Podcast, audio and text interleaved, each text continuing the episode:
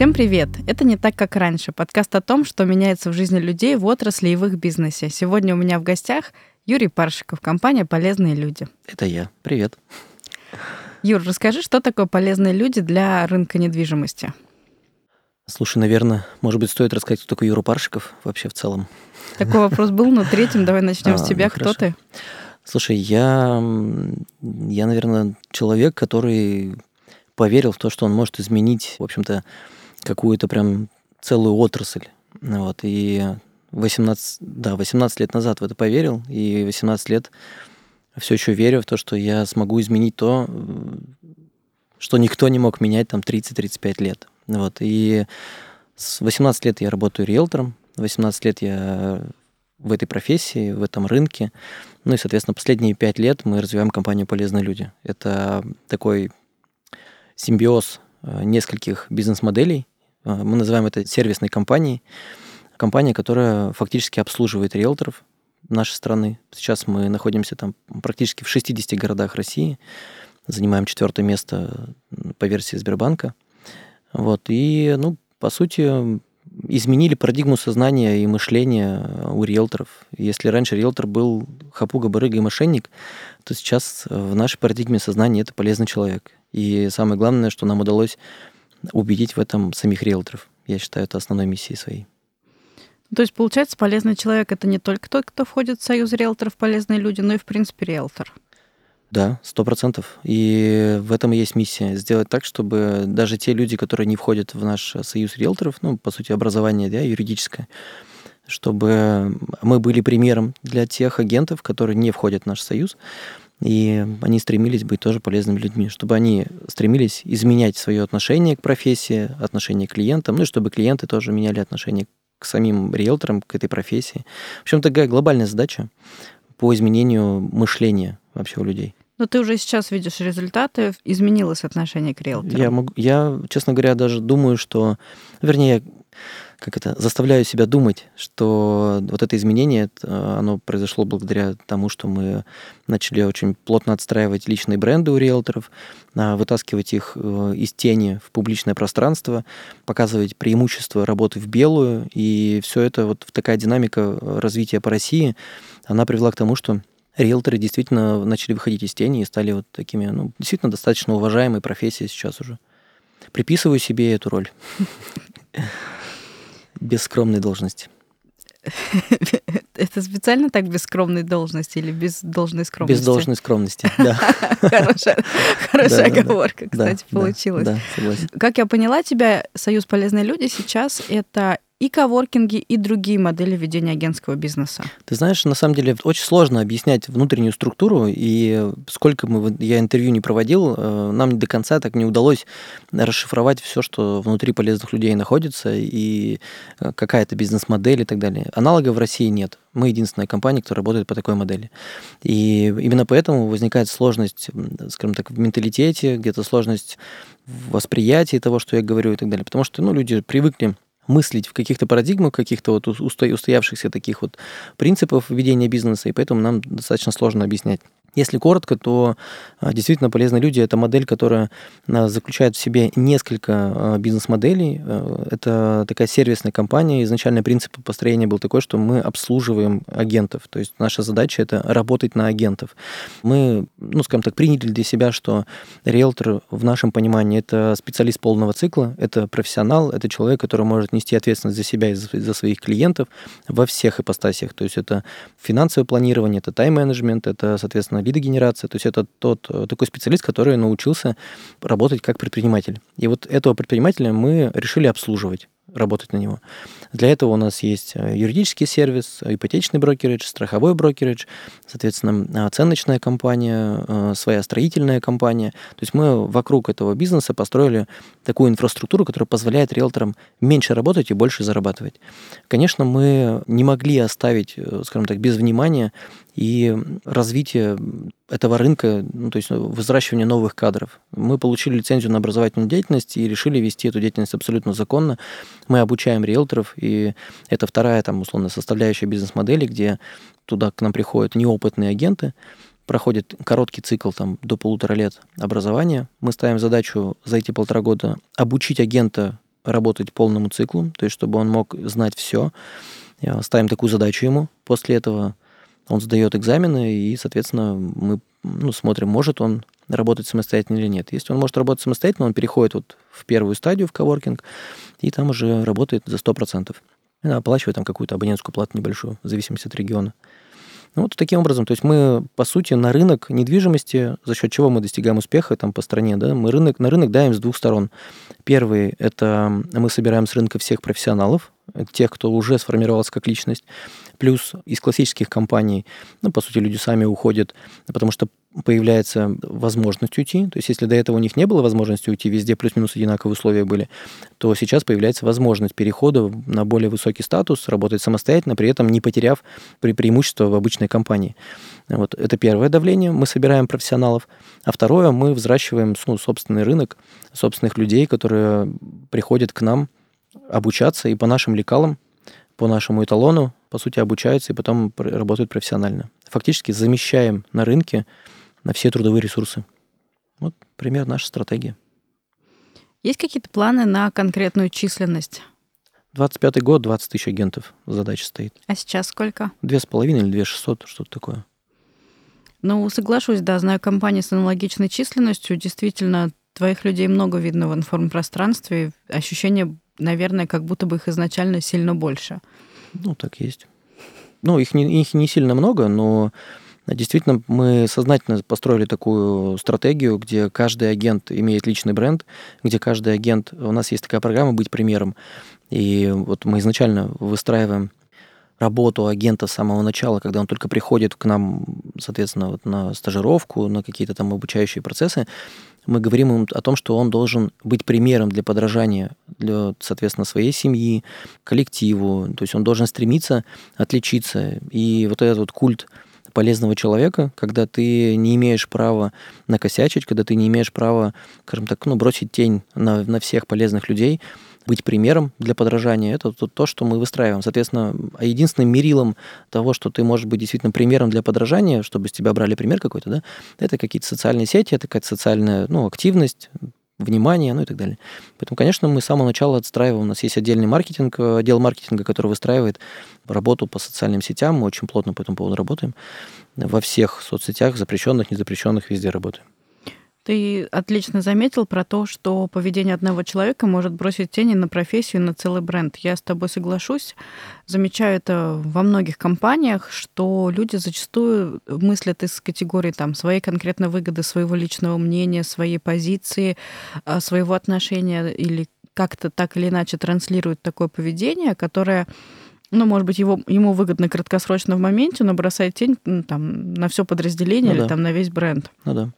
Да, и мне кажется, отличная стратегия. Я думаю, не проблема, если кто-то ее будет повторять такую Слушай, идею. я бы вообще в целом, ну, мы изначально ведь сказал же, что мы построили так, чтобы вытащить э, риэлторскую профессию целиком из тени, да. Это, это мое внутреннее убеждение, моя внутренняя боль какая-то, да, я с ней, ну, там, 18 лет вот, э, живу, дружу.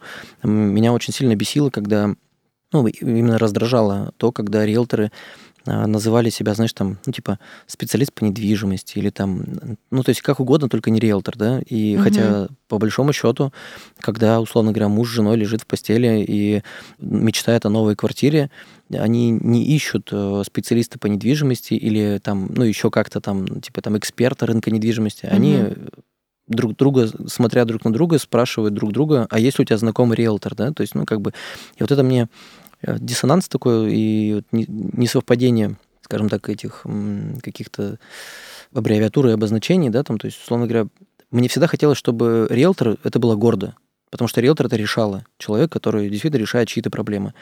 Но когда все пытаются как-то уйти от названия риэлтор и заменить его другим словом, мимикрируя под какие-то другие понятия, мне кажется, это вот самая главная проблема нашего рынка, что мы пытаемся спрятаться за какой-то тенью чего-то там позитивного, там еще что-то создать, какой-то там дополнительный образ. И вот это меня раздражало. То есть улови суть, что угу.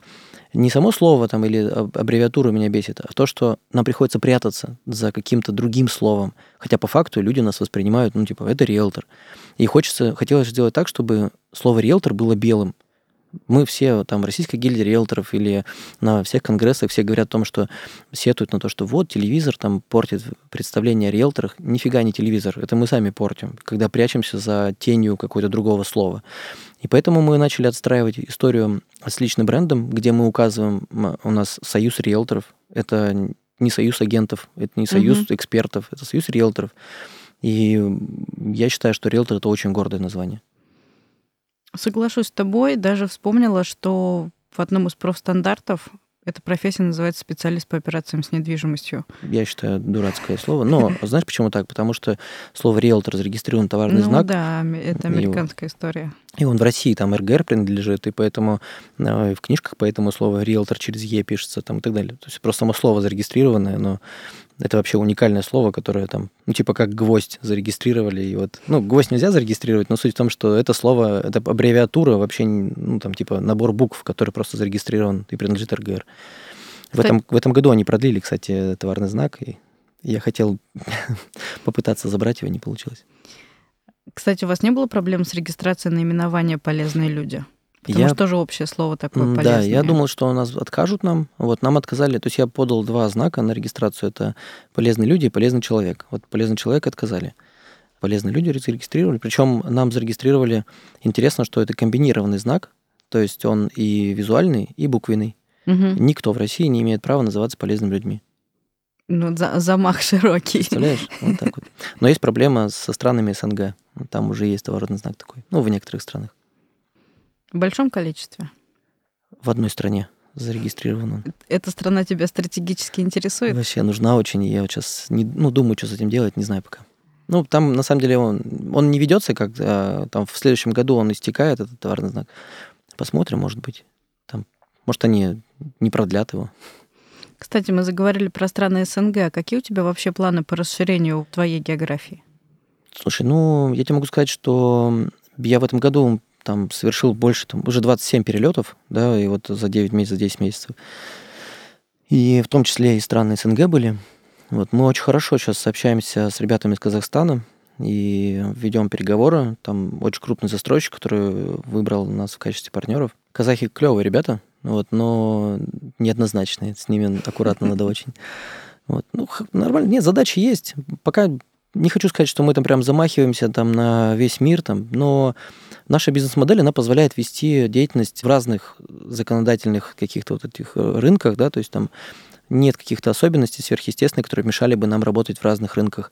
Единственное, чего нам не хватает, это пока инструментария подстройки под те рынки. То есть если у нас здесь вся инфраструктура на российский рынок построена и она работает, то туда нужно эту инфраструктуру создавать, и с этим проблемы. Поэтому надо готовиться просто. Угу. А какой регион в открытии Союза риэлторов «Полезные люди» был самым сложным? Слушай, ну, сказать, что какие-то прям суперсложности были, это в большей степени зависит от человека, который у руля там стоит. То есть это больше такой человеческий фактор. Омск такой как бы регион сложный, в целом депрессивный, и там есть особенности с застройщиками, а так в целом, ну, хотя ребята, девочки там в Омске, наши управляющие, они достаточно неплохо справляются. В целом там, мы там не занимаем лидирующие позиции, но ну, в целом офис работает, там коллектив хороший. Я не знаю, пока нет таких. Ну, слушай, мы франшизу развиваем 4 года. За 4 года заняли четвертое место. Пока нет проблем. Кстати, в Омске был первый франчайзинговый офис «Мель». Закрылся? Был? Был, да, закрылся. Сейчас нет. Город дыра. В плане того, что если на карту смотреть сверху, он как как сыр такой с дырками, короче. А-а-а. Там застройщик замонополизировал землю, ну, то есть выкупил какие-то там куски земли и обнес заборами и ничего не строит. Поэтому дырки такие образовались. Юр, вернемся к изменениям. Расскажи, что по твоим ощущениям в отрасли сейчас не так, как раньше, ну, кроме уже отношения к риэлтору со стороны населения. Знаешь, что мне интересно? Мне интересно то, что и вообще, ну, про изменения, то, что не поменялось мышление ИПшника у всех риэлторов, и у директоров, и у владельцев больших сетевых компаний. То есть они вот как мыслили, как ИПшники, как, ну, как бы как, как эти, знаешь, ремесленники, которые вот делают сделки постоянно. Вот это не поменялось. Вот. А снаружи вся инфраструктура, вся вообще конъюнктура рынка, все инструментарии меняются. То есть, если взять, я 18 лет на рынке, я помню, когда одну сделку, если там агентство недвижимости делало сделку, то собирались там, знаешь, там колбасу покупали, там тортик, короче, все mm-hmm. радовались, как будто человек машину купил, прям обмывали это да. дело. Вот прям так. Сейчас, типа, 12-13 сделок в месяц на человека, это норма у меня вот в компании. И 5 сделок это ты, типа, что-то ты расслабился. То есть у нас это стало нормой. И вот крайне редко кто понимает, за счет чего это сделано. В основном люди жалуются на тему, вот агрегаторы, типа, жрут до хера денег, а можно, кстати, так говорить, да? Ну, нормально? Наверное, можно, да. Ну, нет, я к тому, что у нас с тобой диалог нормальный, да? Да. Вот. Я просто не люблю подбирать слова, и вот что думаю, то говорю. Соответственно, вот агрегаторы много едят денег, и несправедливо, типа, там, цены там образуют и так далее.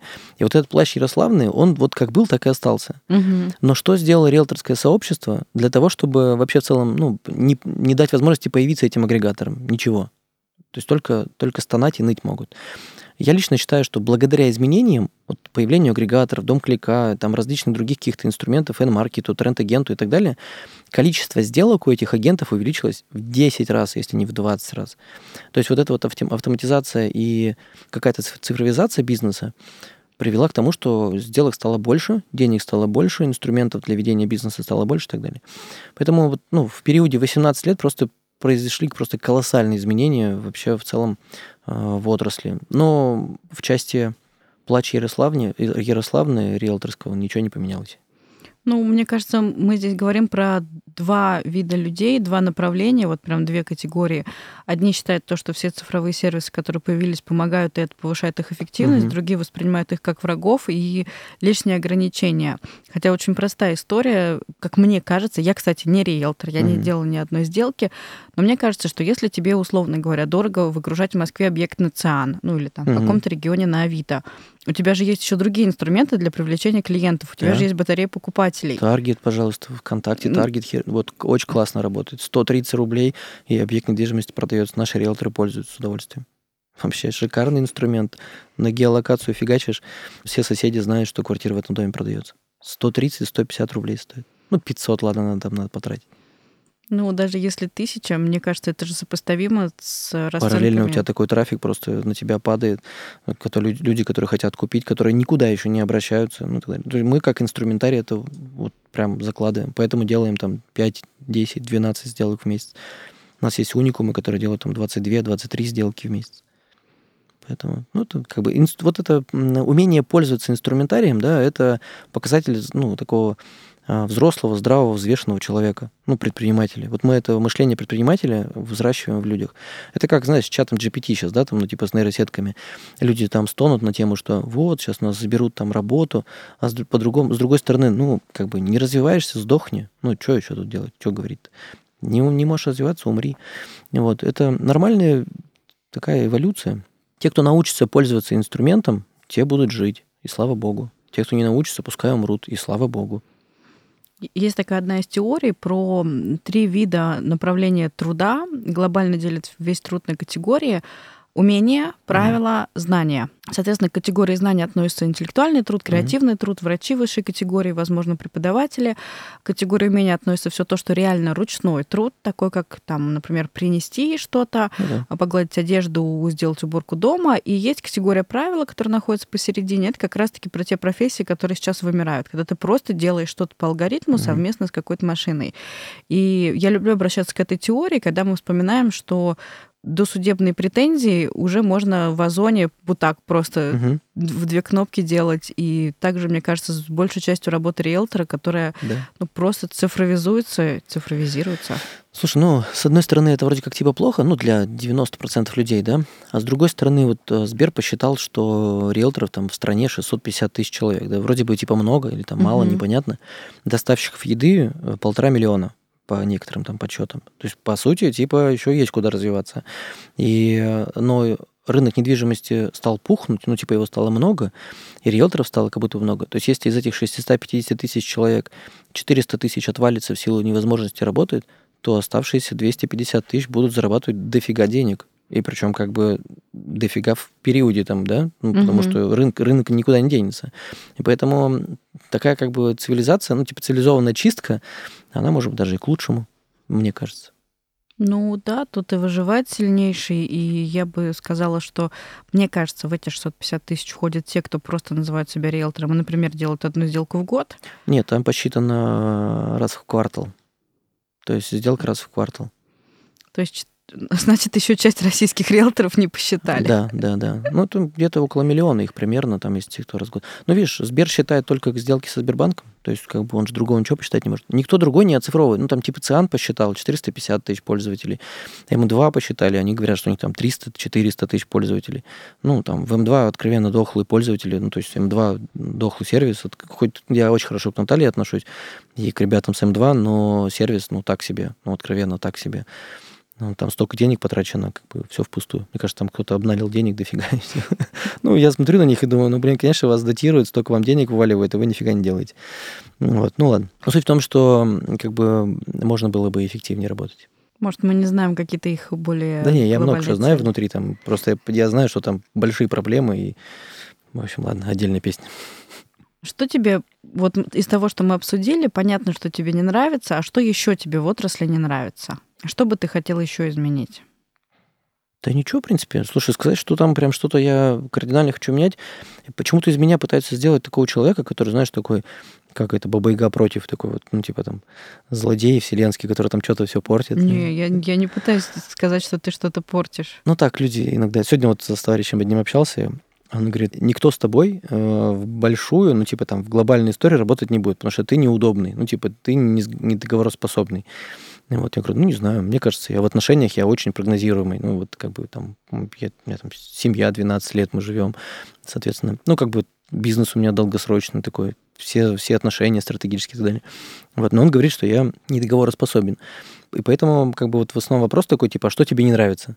Ну, вот. И очень часто этот вопрос, ну, в том плане, что а что бы ты хотел изменить, а как, как бы ты там вот на эту ситуацию смотришь там и так далее.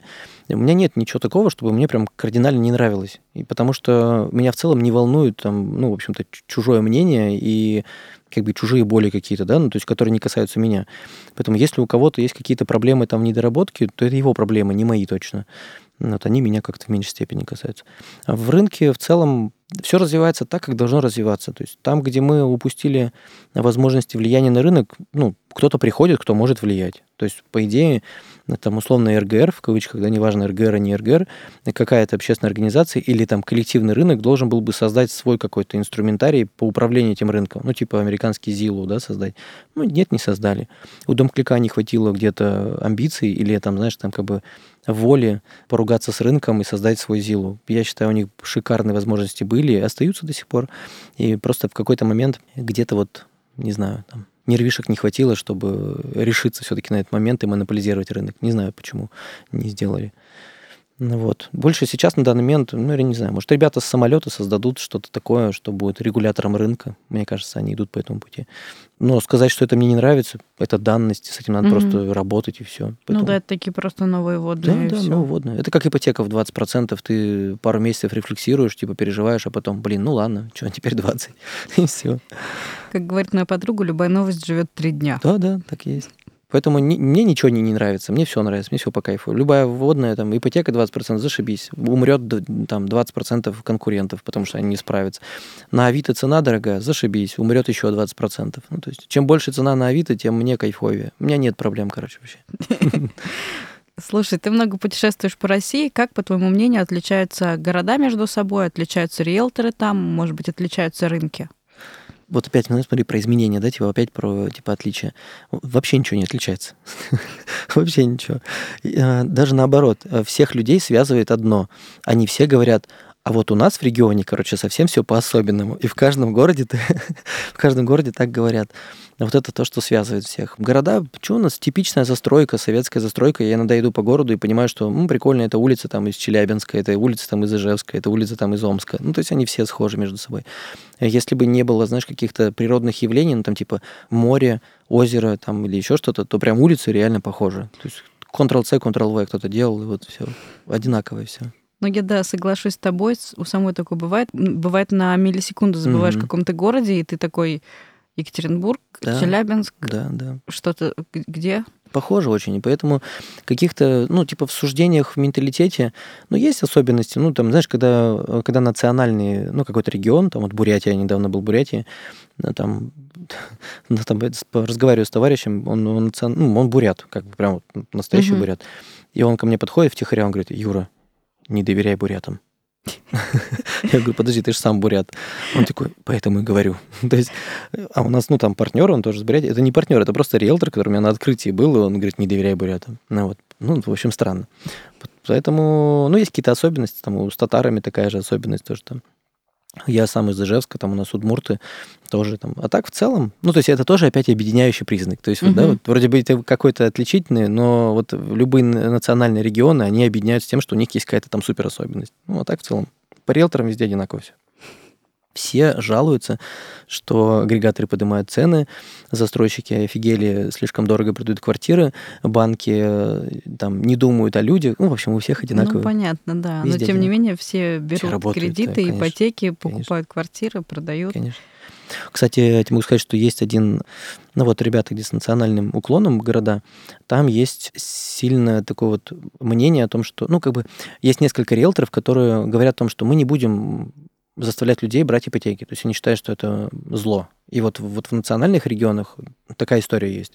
Ну, ты имеешь в виду мусульманские регионы? Да, ну то есть вот там Казань, да, Татарстан, вот у нас есть несколько риэлторов, которые говорят, мы не будем склонять людей к ипотеке. Я говорю, а как ты, вот он родит завтра ребенка, как, как он переедет? Он говорит, ну надо искать какие-то другие инструменты, занимать у родственников, там идти к диаспоре, ну и так далее. То есть там какие-то свои особенности. Поэтому вот в национальных такие вот есть особенности. А так в целом все одно и то же. Слушай, а производительность по регионам, вот конкретно в вашей структуре, она отличается? Да, отличается. Тут есть особенность. Но это от депрессивных регионов зависит, понятно. Тут Омск, например, да, там, то есть там количество сделок, ну, типа, кратно меньше. Там 5, 3, может быть, в месяц на человека.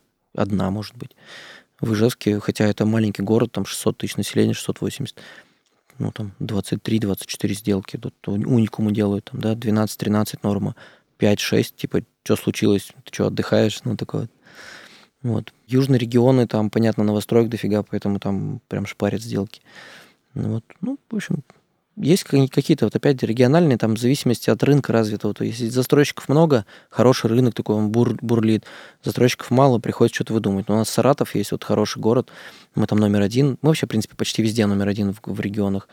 Там, получается, нет застройщиков, но ребята перестроились, построили хорошие отделы продаж и э, работают с регионами, где есть застройщики. То есть прям выделили отдельную секцию по новостройкам, э, руководители прям перестроили весь бизнес-процесс, продают на юге, в Казани, в Питере, в Москве. Круто. Это, кстати, боль э, застройщиков будущих, когда трафик уже будет переориентирован из, из региона, то вернуть его обратно будет очень сложно. И э, вот главы регионов должны об этом думать, что угу. ну, просто инвестиции уходят в другое место. А это ведь в связке должно быть. То есть глава региона должен работать с застройщиком, застройщик с агентами, ну и так далее.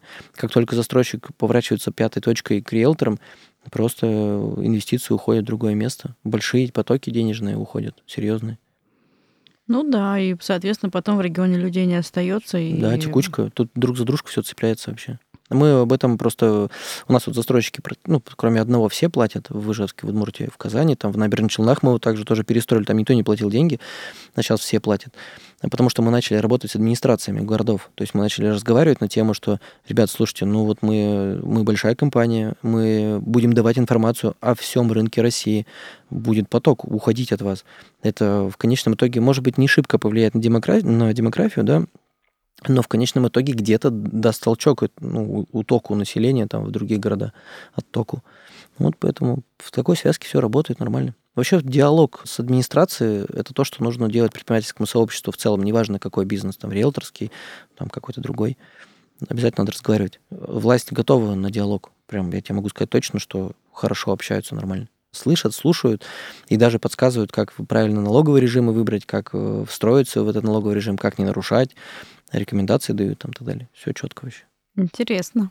Меня я могу сказать, что моя бизнес-модель построена исключительно на рекомендации нашей корпорации развития Удмуртской республики, которая мою бизнес-модель разбирала вдоль и поперек. У меня было пять налоговых консультантов, это главы налоговых в наших районах. Угу. Этот антимонопольный орган был.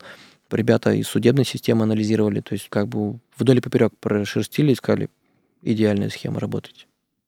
Слушай, это вообще супер подход. Обычно люди так прячутся, не выходят на прямой диалог, не просят помощи и совета у органов. Я тебе могу сказать, тут обратная сторона истории есть. А, из-за того, что мне пришлось выложить на карту на стол и показать, как работает весь рынок недвижимости, у наших конкурентов в регионе были большие проблемы в связи с этим. Потому что я показал все, ну, скажем так, обратную сторону ведения бизнеса. И, естественно, они поняли, что это теневой сектор экономики, и там большие пробелы идут, да, трудового законодательства, налогового.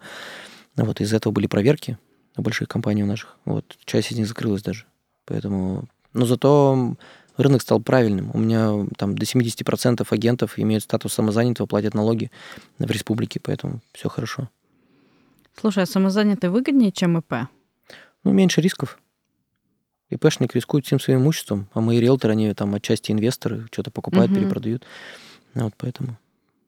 Когда они, конечно, занимаются там инвестированием, там, ну, уже прям системным инвестированием покупают, они ИПшниками становятся. Когда они это делают там раз в два года, тогда смысла нету просто. И это нормально, законом разрешено, поэтому угу. почему нет? Меньше налогов, меньше рисков, меньше отчетности.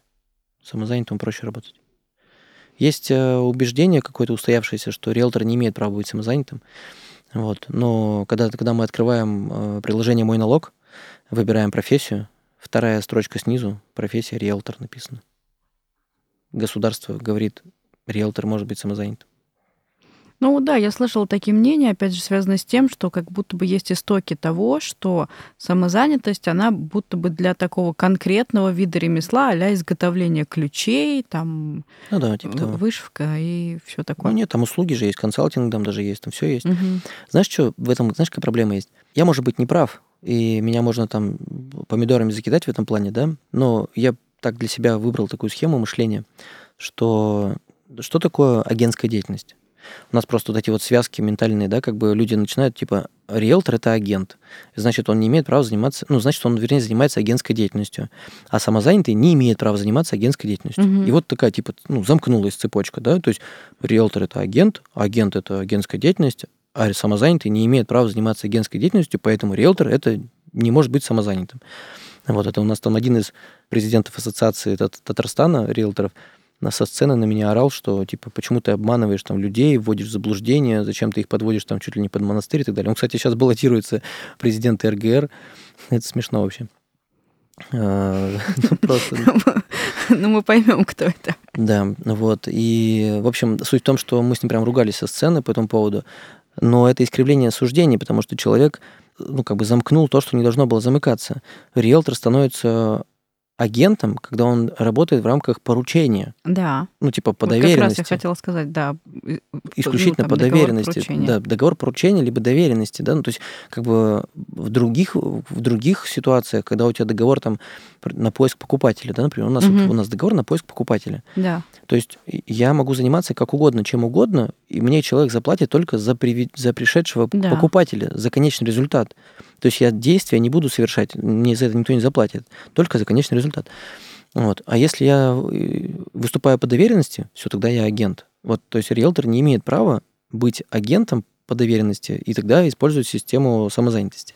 Все остальное, пожалуйста, Бог ради, консультируй, сопровождай, открывай двери в МФЦ, там, типа, будь авитологом, ну и так далее, публикуй там объявления, ну, то есть все, что ты, все, что угодно ты можешь делать, кроме того, чтобы действовать по доверенности. По доверенности это все уже агентская деятельность.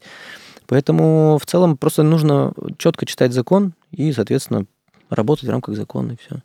И, кстати, в этом а, самая главная беда всех наших директоров агентств недвижимости, что они привыкли думать по-старому. То есть они, у них суждение, исходя из того, что я воспитываю агентов, и поэтому они не могут быть самозанятыми, потому что они занимаются агентской деятельностью. Ну, типа, цепочка у них не разрывается.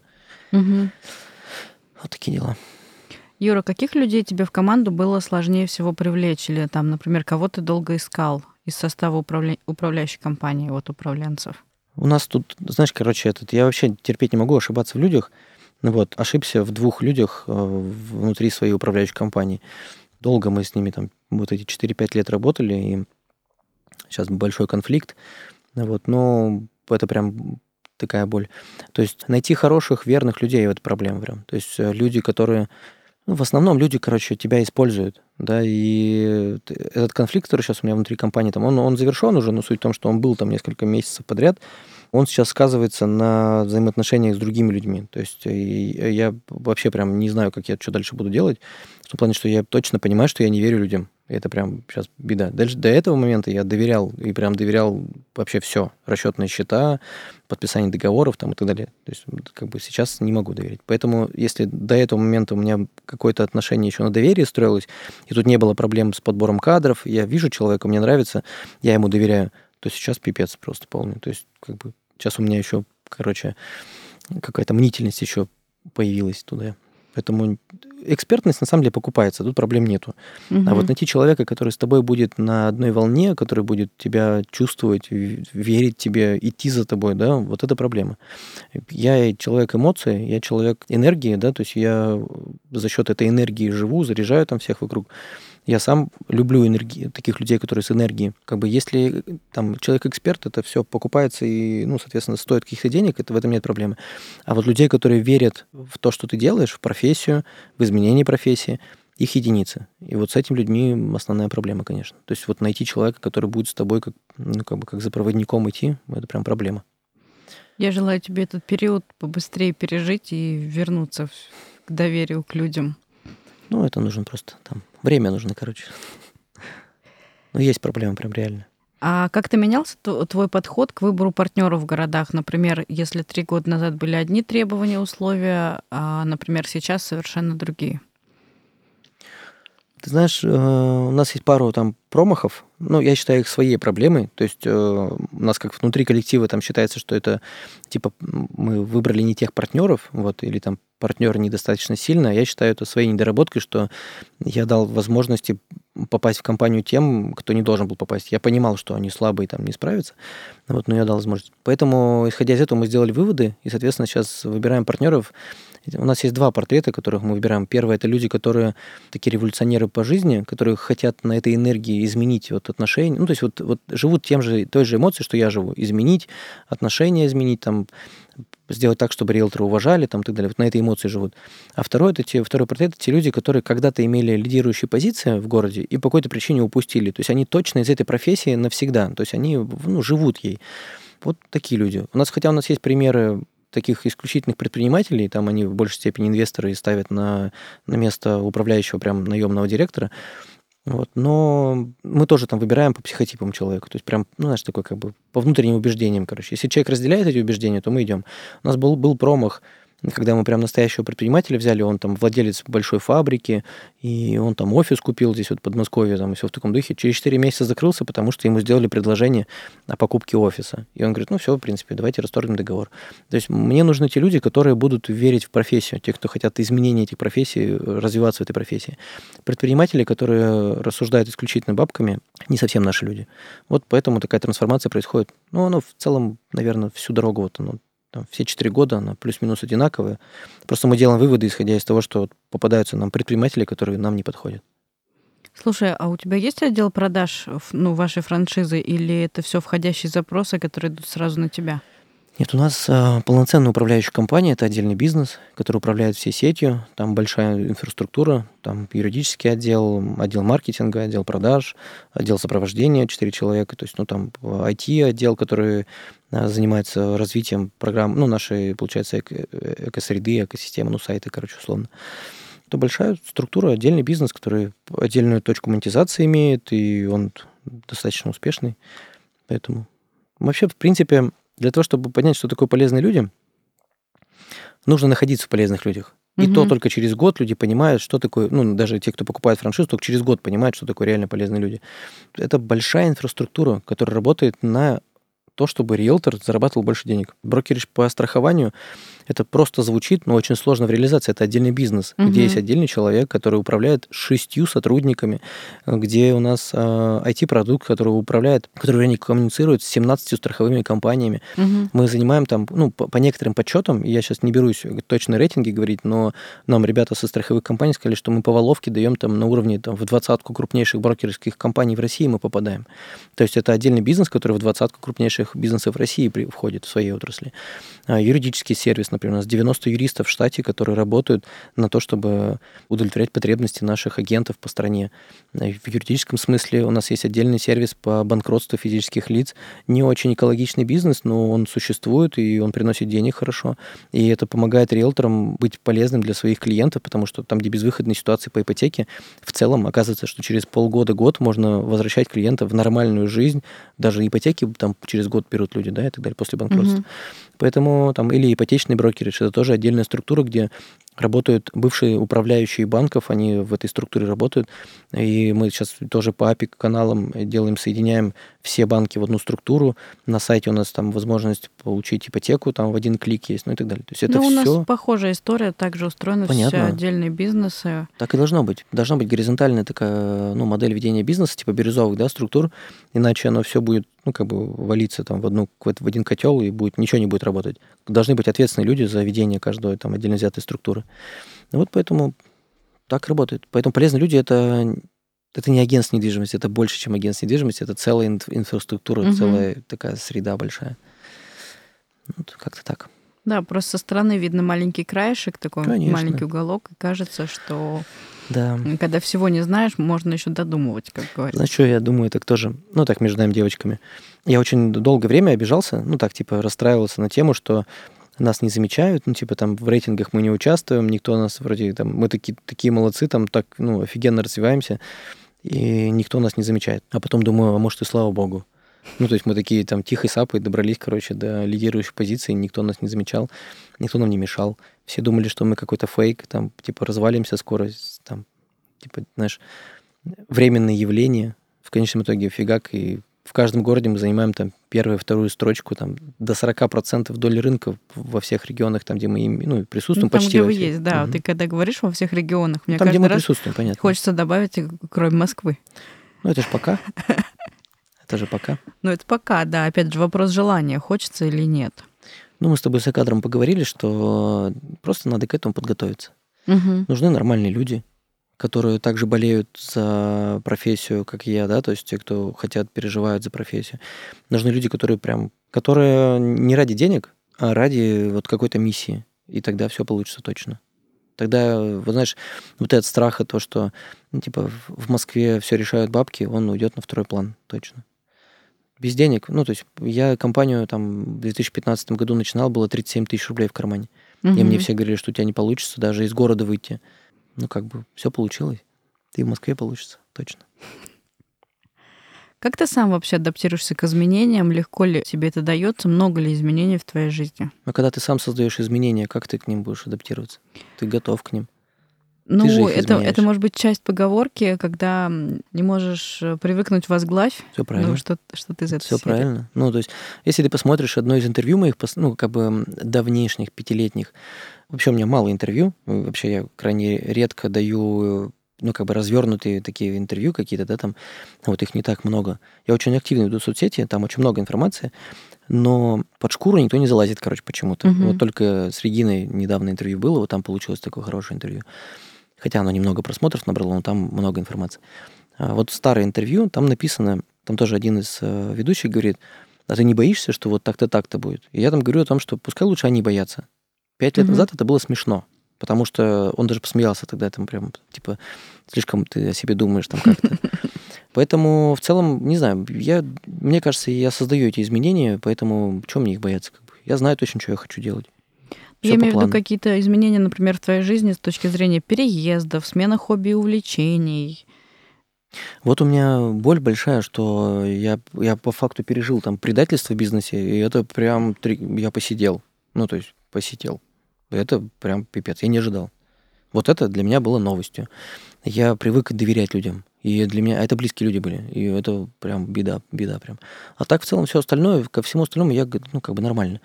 У меня супер семья, поддерживающая меня. У меня супер гениальная дочь, которая говорит, папа, я все понимаю, я буду учиться, а ты давай развивай там компанию. Там и все такое. Блин, я как бы, не знаю, меня все хорошо в этом плане. У меня жена офигительная, она, она знаешь, как говорит, что я как-то давно, мы с ней вместе посмотрели интервью, блин, как Абдулов, вот, и он умер, и угу. его последняя молодая жена, ее спрашивают, типа, как вы переживали, он же секс-символ Советского Союза, там, ну, такой все себя. Как вы переживали вот то, что он привлекает на себя внимание женщин, и он ездит там куда-то на гастроли, там в фильмах снимается. Она говорит, он солнце, и он должен светить. Я не имею права погасить солнце. Угу. Вот. И у меня Оля, она примерно те же самые слова сказала после этого. Она говорит, я понимаю, что если ты не будешь ездить, и не, ну, то есть вот у тебя не будет этого развития, то ты сгоришь внутри. И она говорит, я не имею права тебя, ну, как бы удерживать. Поэтому у меня нет изменений, я всегда так жил. Я всегда в какой-то таком движухе, всегда изменения. Я очень чувствую телом много. То есть, как бы, я бывшего, когда работал обычным риэлтором, своему директору пришел и сказал, что я говорю, Женя, слушай, я, я чувствую телом этот офис. Я не могу, как бы, мне тесно. Давай что-нибудь делать.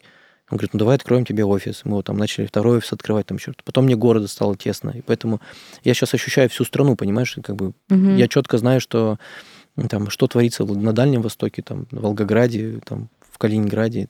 Ну, вот я так ощущаю все. Поэтому для меня эти изменения, они не критичны вообще никак. Будет, будет хреновее, если я перестану чувствовать. Вот это, наверное, будет, это будет плохо. Слушай, а энергию ты, получается, тоже в своих действиях берешь в обратной связи, в информации, в твоей деятельности? Такой вопрос, он достаточно частый. Ну, типа, откуда ты берешь энергию, да? На него вообще очень сложно ответить, потому что в моей картине мира и в, в моем каком-то таком состоянии я в этой энергии всегда. То есть у меня как будто бы никогда она не пропадает. Так люди говорят, откуда ты берешь энергию, те, которые не имеют энергии. Угу. Вот в этом проблема. То есть как бы у тебя изначально ее нету, я думаю. Вот, поэтому у меня нет такой проблемы. У меня я могу тупо отключить телефон, не брать его там или делать свои дела. Просто мне звонят, я не беру, и я по этому поводу не парюсь. Потому что я считаю, что в этот момент я хочу заниматься своими делами. И меня это никак не волнует. В эти угу. моменты я могу восстанавливаться. Я могу просто там, общавшись со своей дочкой, там тоже восстанавливаться. Или пойти в баскет, баскетбол поиграть, кайфую от этой игры. Не знаю, погонять на машине, вплоть до нарушений правил, там, типа, погонять по скорости, да, тоже кайфую. Вот эта ежедневная какая-то такая движуха, она вот Наверное, если я остановлюсь и ничего не буду делать, вот это меня, как бы, я сгорю просто внутри, потому что ее слишком много, этой энергии, надо куда-то девать. Знаешь, люди спрашивают, ну вот я там пост недавно написал на тему, что есть заблуждение и там, не знаю, слухи о том, что я использую, на, на меня работает целый там типа маркетинговый отдел, там угу. типа чуть ли SMM какой-то там большой отдел потому что невозможно столько писать постов, невозможно столько вести там э, социальных сетей, а я их там, я все веду. То есть каждый день по 3-4 поста выходит во всех социальных сетях. Угу. Что-то копируется, что-то новое, там что-то уникальное. Если я не буду публиковать, у меня будет болеть голова. Представь, как бы, то есть мне угу. нужно куда-то что-то кому-то рассказывать, иначе пипец будет. Вот поэтому вот у меня такая внутреннее состояние, потребность вот что-то делать. Она есть просто энергия и все. Давай перейдем к Блицу, задам короткие вопросы, ответы могут быть не очень короткими. Давай. Какие три качества тебя вдохновляют в людях? Качество. Пунктуальность, хотя я сам нифига не пунктуальный. Меня бесит непунктуальные люди, сам не пунктуальный. Еще качество. А честность это качество? Мне кажется, да. Ну вот честность тогда. Люди откровенные, которые, которые не врут. Вот, они это клевые люди. Вот кажется, что это какая-то банальная банальность, но мы все как бы типа врем, ну, там, под, угу. мимикрируем под обстановку там и так далее. А я в какой-то момент, причем недавно относительно, года четыре назад, наверное, понял, что смысла врать вообще никакого нету. Ну, то есть, если ты кому-то что-то привираешь, в какой-то момент это вскрывается, и ты смотришься очень неудобно. Поэтому э, лучше говорить так, как ты чувствуешь и думаешь, пускай это, правда, будет неудобно для всех, но угу. ты, по крайней мере, ты не врешь сам себе. Ну, типа, ты общаешься так, как ты считаешь правильным. И это очень крутое вообще решение, мне сразу облегчило вообще жизнь. Прям я стал себя хорошо чувствовать в эти моменты. Потому что раньше я где-то там, типа, с одним так разговариваешь, с другим вот этим, этому не договариваешь, этому чуть больше. В общем, и потом не понимаешь, с кем ты общался, что говорить. Угу. Пунктуальность, честность. Э, не знаю, качество это или нет, но умение, э, знаешь, как бы широты мыслей. То есть э, крайне редко встречаются люди, которые могут не то чтобы философски, но как-то широко размышлять. Угу. Вот как это узкие суждения, да, вот мне не нравится. Ну, это как бы крайне редкие люди, кто может там широко размышлять. В основном узкое суждение у людей. Клиповость мышления бесит и вот такое все. Угу. Вот поэтому есть потребность общения с более интеллектуальными людьми. Хотя я сам, знаешь, у меня там 11 троек в аттестате, я типа троечник. Вот. Но я люблю с людьми пообщаться, которые философски рассуждают, очень глубокие мысли какие-то. Я не соответствую этим людям, ну, типа, как бы они умнее меня точно. Вот, но мне нравятся такие люди. И я, я стремлюсь к таким людям. Вот, поэтому эти вот три качества, наверное. Да, я тебя понимаю, особенно в последнем качестве у меня как-то был запрос на то, что мне прям Мне не хватало интеллектуальной среды вокруг. Вроде Мгм. бы на работе ты делаешь какие-то сложные, серьезные Мгм. проекты. Вокруг тебя люди с образованием. При- при- ну, придраться не к чему. А хочется такой вот, ну, не- я бы не сказала богемный, но и меня прям потянуло играть в игру Genium Quiz. Это аналог «Что, где, когда». Мгм. И благодаря тому, что я была знакома с одним из журналистов, я смогла попасть в его команду, а в его команде там родственники участников «Что, где, когда», которые постоянно играют в эту игру, знаменитый адвокат, Мгм. у них совершенно другие да. разговоры, Вот, вот, вот. а, у них совершенно другой кругозор, и я обычно часто выигрываю во всяких викторинах, но тут я понимала, что я не на все вопросы могу ответить, а они это делают очень легко. Ну вот смотри, у тебя вот это... Я немножко про другое хотел сказать, чтобы, ну, просто до этого до- довести мысль. Есть же образованный Да. человек, есть эм, образование и образованный. Это Ну, разные люди, да? дипломированный, Да, это же разные люди абсолютно. То есть Да. вот я могу быть образованным, хотя у меня может быть один из троек в аттестате. Вот. У меня, кстати, нет высшего образования, на У меня минуточку. тоже нет высшего образования. Я считаю, что миром правят троечники. Вот. И, ну, короче, суть в том, что мне нравятся люди с широтой мышления, которые могут рассуждать. Мгм. Есть эм, этот э, Юваль Ной Харари, да, Да. это вот автор там, он гей и там израильский философ, и вот он, он там как-то, ну вот в этой книге написал там краткая история прошлого, э, почему Homo sapiens вообще выжил, да, потому что, не потому что он, ну, типа, как бы какой-то там сверхъестественный человек и так далее, были, были подвиды, которые были мощнее, там, да, ну, у них там череп был больше, там, Мгм. руки крупнее и так далее. Но Homo sapiens умел фантазировать, то есть они умели, им сны снились, ну, как бы нам сны Мгм. снятся. Это единственная отличительная черта вообще. И, получается, этот подвид мог между собой договариваться. То есть, если, условно говоря, обезьяна, увидев там, не знаю, там, большого льва, там, она просто кричала и убегала, то Homo sapiens смог договориться и сказать, так, ты слабый, стой, мы на тебя, короче, привлечем, сзади него зайдем. Вот, Мгм. они могли договориться. То есть, вообще способность договариваться, разговаривать и мечтать, это то, что спасло вообще всю нашу нацию, ну, вообще популяризацию, там, популя- Мгм. популярность нашу. Вот, поэтому и вот мне не хватает э, людей, которые смогли бы фантазировать, общаться на какие-то широкие темы там, и так далее. Знаешь, думать о том, чего не существует. Вот такой вот вся история. Потому что прикладные знания, ну, в целом это как бы это то, что можно найти там в людях. Он- Мгм. Есть люди, ну, сейчас недавно вот я из- Шанхая вернулся, из Китая, вот буквально пару дней назад. Там был очень крутой товарищ, Данил. У него там 1 миллион 700 подписчиков в ТикТоке. Он хирург. Он очень крутой специалист. И когда он говорит про месячные или там, знаешь, там про кардиохирургию, он просто бог вообще, просто Да. боженька вообще. Но как только коснулось про книжки, Мгм. все, вот все, ну как бы там забор. Вот я про это хотел сказать. Что ты пожелаешь новым членам твоей команды? Может быть, два пожелания. Быть примером и быть полезным. Ну так просто, но, блин, слушай, вот это просто, но это так сложно, Ну, это просто в объяснении, но сложно в исполнении. потому что быть примером это значит быть каждый день лучшей версией себя, ну то есть это каждый день стремиться к совершенству. У совершенства нет предела, поэтому это постоянная работа над собой, ну и так далее. Быть полезным это, ну, это когда, знаешь, вот, кстати, так говорят, у нас, когда ребята приходят из классических компаний, к нам переходят, они еще пару сделок приходят в кабинет директора и спрашивают, а куда комиссию сдать? Вот, и мы такие, ну, забери себе, это твои деньги, не надо ничего никуда отдавать. Ну, они у нас 100% получают комиссию Мгм. со вторички. Вот. И получается, потом мы с ними разговариваем, я говорю, знаешь, как бы ты поймешь такую кайфушку, когда клиенты тебе в конце скажут, блин, вы реально настоящие полезные люди. Вот. И я говорю, вот это будет лучшая похвала, ты в этот момент даже про деньги забудешь. И они потом приходят там через 2-3 месяца и говорят, мне сегодня сказали, что я реально полезный человек, они прям радуются этому. Вот. Я вот каждому советую испытать это чувство, когда тебя, твою работу не оценили, а реально ну, ценностью признали. Да, вот у нас в компании, кстати, тоже интересный момент, я запускал психолога в офис, и мы ставили вопро- два вопроса. Почему риэлторы очень много сделок в Сбербанк уводят? Мгм. И второй меня вопрос волновал, почему они не уходят из компании? Вот, и получилось, что... Кстати, как ты думаешь, почему риэлторы не уходят из компании полезные люди? У нас текучки вообще почти нет. Там, не знаю, там, там 3-5% текучки на всю страну. Слушай, ну несколько может быть факторов. Ну, во-первых, э, нет лучше того места, где они могут найти. То есть Мгм. уже выбора нет. Если из классической компании им хочется куда-то вот Ну да. Так, в, в твою модель, то они могут уйти. Ну, во-первых, больше они не заработают нигде, как мне кажется, никто же не предлагает Да. 120% со сделки. Мы предлагаем 120. Ну, у нас э, на кросс-продажах они могут еще заработать. То есть приведи клиента по банкротству, получишь 35 тысяч. Ну, то есть как бы они Ну, заработают. понятно, да, Да. я имею в виду сам- самой сделки, да, то есть со ну да. Ты не будешь при Ну чеке да. в 50 платить там 80. Ну, например. клиент, клиент больше не заплатит, но на кросс-продажах, ну, типа Да. там на ипотеке, на страховании, на, на вводных услугах, то есть, например, у нас есть сервисы там по проверке физлица, там по экспертизе юридической, да, это тоже могут заработать. У нас онлайн-сервис, который позволяет на этом зарабатывать. То есть у нас есть с- себестоимость, есть надбавочная цена, и с нее деньги зарабатываются. Ну, я, да, я согласен с тобой, понятно. Действительно.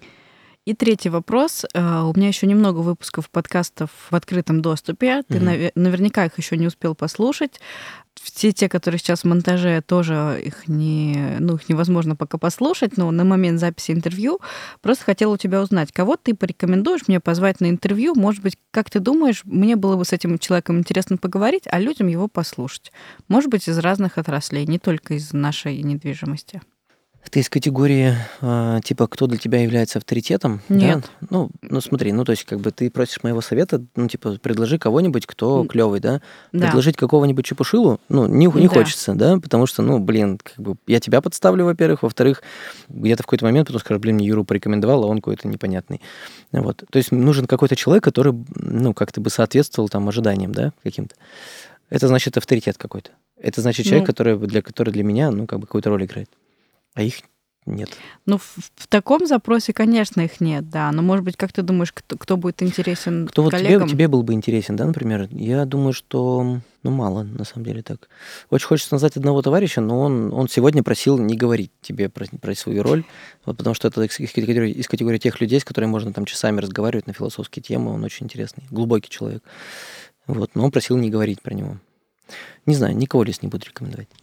Потому что, потому что вот так вот. Мне стало интересно, что это за человек, поэтому найдем способ, чтобы когда-нибудь он появился в подкасте, а я не узнала, что это был тот, с кем ты Не, он, сегодня он не встречался. придет, но в том плане, что это нет, он не придет. Он такой, знаешь, это серый кардинал, который там что-то а, мутит, чужими руками делает дела какие-то. Интересный товарищ, очень глубокий, раз знакомство с ним. И прям как бы Женщина? мужчина, очень интересный.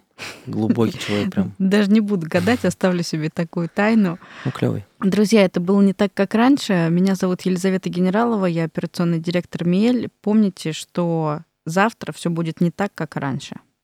Точно. Пока-пока. Пока.